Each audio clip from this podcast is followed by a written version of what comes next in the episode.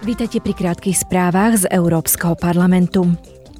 Predsednička Európskeho parlamentu Roberta Mecolová hovorila tento týždeň s ukrajinským ministrom pre zahraničné veci Dmitrom Kulebom.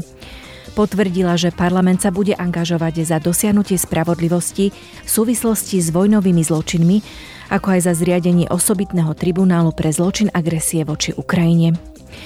Predsednička taktiež uvítala vydanie zatýkača na Vladimíra Putina Medzinárodným trestným súdom. Pokiaľ ide o nezákonne deportované deti, uviedla, že musia byť vrátené späť na Ukrajinu do ich rodín.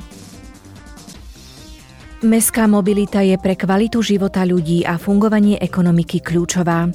Uvádza sa to v návrhu uznesenia o novom rámci EÚ pre mestskú mobilitu.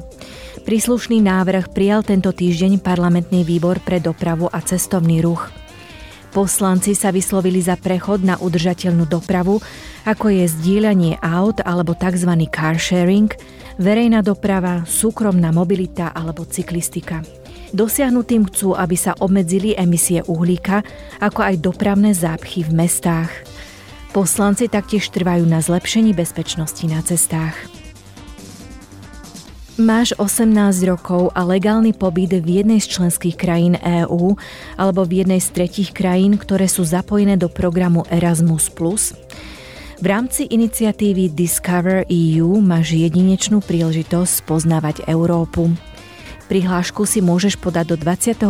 marca na webovej stránke Európskeho portálu pre mládež.